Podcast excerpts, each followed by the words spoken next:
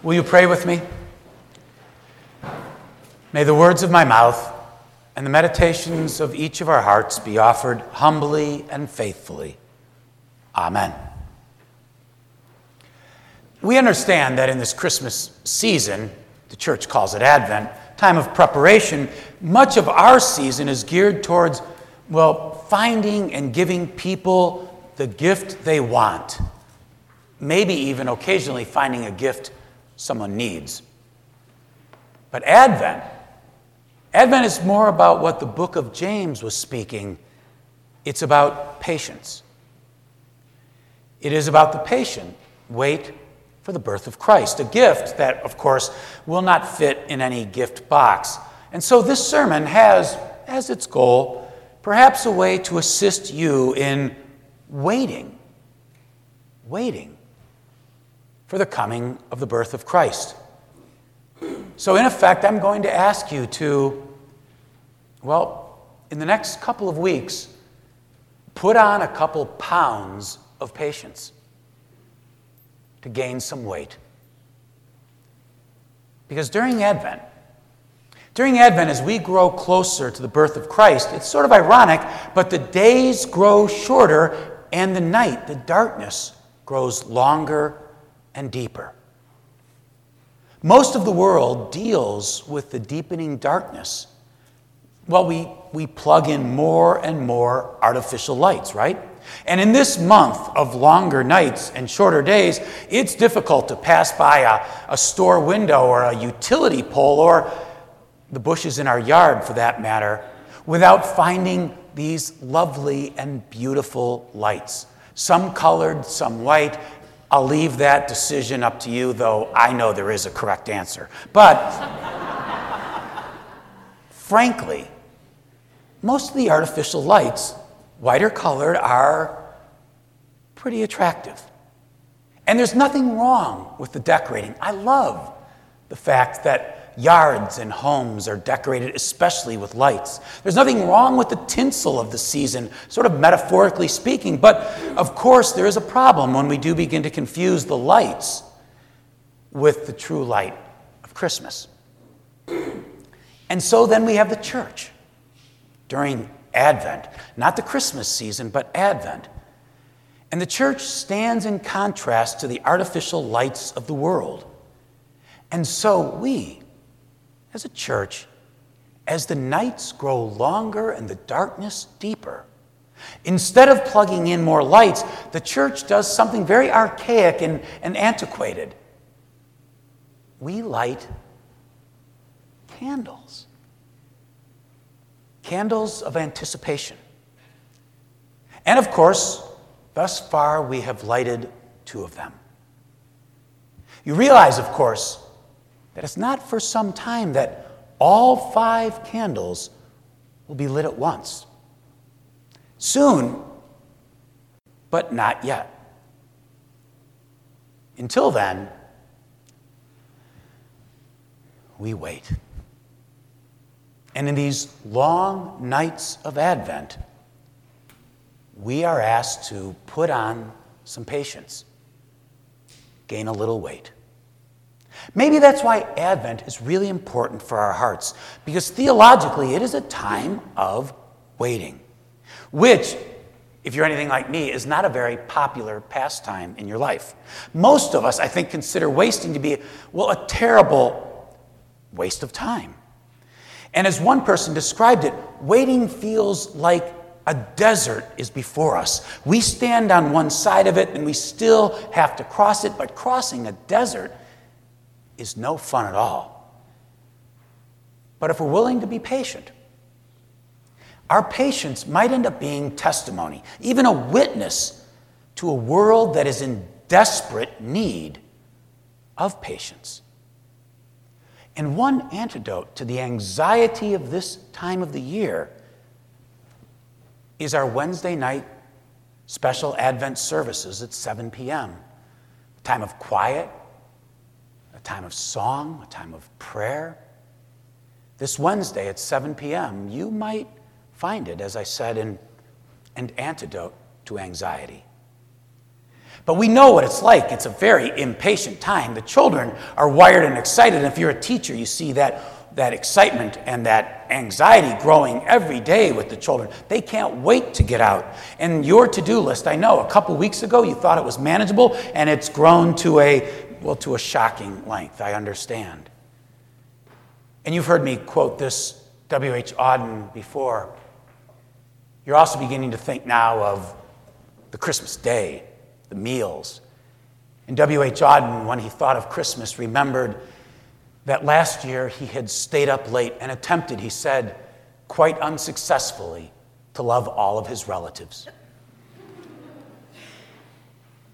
But if you gain a little weight, if you're willing to put on a couple pounds of patience, that might very well be not only a gift to those around you, but a gift to you. You probably know this about me, however. My colleagues certainly do. Patience does not come naturally to me. I'm not the easiest sort of sitter in meetings, but I understand that that's the case for a lot of you. I've also shared this with you once before as well. Patience has an important Latin root. It comes from the word patior, and patior literally means to suffer. To suffer. Waiting can be excruciating. I mean, just a few months ago, you were looking in August on the vines in the yard and waiting for those yellow flowers to ripen and turn into tomatoes. Those of you who are mothers remember the time that you waited, probably not so patiently, for the arrival of your child. And patience can genuinely feel like you're suffering if you're waiting for the burden of grief to be lifted from your shoulders or to be lifted from the heart of a loved one. But here's the challenge. Sometimes, no matter how much we wish it were different, waiting, patience, is the best and sometimes only option. There was this remarkable study of those who were forced to wait to survive, forced to wait to be saved. They studied people who had been stranded in blizzards and snowstorms and had no other option but to wait to be saved. And from them, of course, each person's experience is unique, but there is, there is a common thread that weaves those people's experiences together. So, travelers who have been stranded speak of huddling together on car seats to stay warm. That makes sense, right? They speak of thinking about rationing food and the water, cautiously using the batteries if they have a flashlight, or cautiously using the gas or the batteries in the car. Some of them said, I tried to remember the rule of three for survival. Three minutes without air is all you can survive, three days without water, and three weeks without food. But most of them said, most of them said waiting was frightening. But here's what they came to conclude is that the only alternative to waiting was worse. And it was not to wait, it was to give up and walk into the blizzard.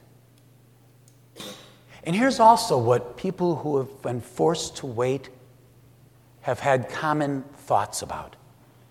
They say they dream of a home or a place with someone they love. If only I could see the comfort of that front door that I imagine, or the warmth of the light of a home, or that I could be greeted by someone important to me.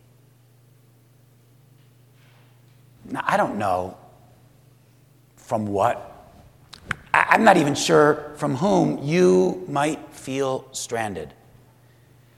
I don't know in most of your lives what needs to be healed. I do in some of your lives, but probably not in most. So I'm not sure what might be broken. I'm not sure what literal physical injury you hope will be healed. But I do know this. I do know that not a single person here is exempt from disappointment. Not a single one of us has been inoculated against grief or sadness. I also understand that waiting is frustrating. Sometimes it's just plain boring, and yes, sometimes it's frightening. But like those stranded travelers in a blizzard, sometimes the alternative to waiting is much worse because the alternative is simply to give up and walk into the teeth of the storm without guidance, without hope, without direction. So if there's something you're waiting for and you say, I can't wait another day, the letter of James is this remarkable reminder for Advent that sometimes, sometimes we are saved, saved by patience. And so in Advent, we wait. But we do not wait without guidance or hope. Not without some light to illumine the path to safety, because yes, the nights and the darks, darkness grows deeper. But we've already lit two of the candles, hope and peace. And in the weeks ahead, we'll add the candle of joy, the candle of love. And we will have doubled the amount of brightness in these long nights.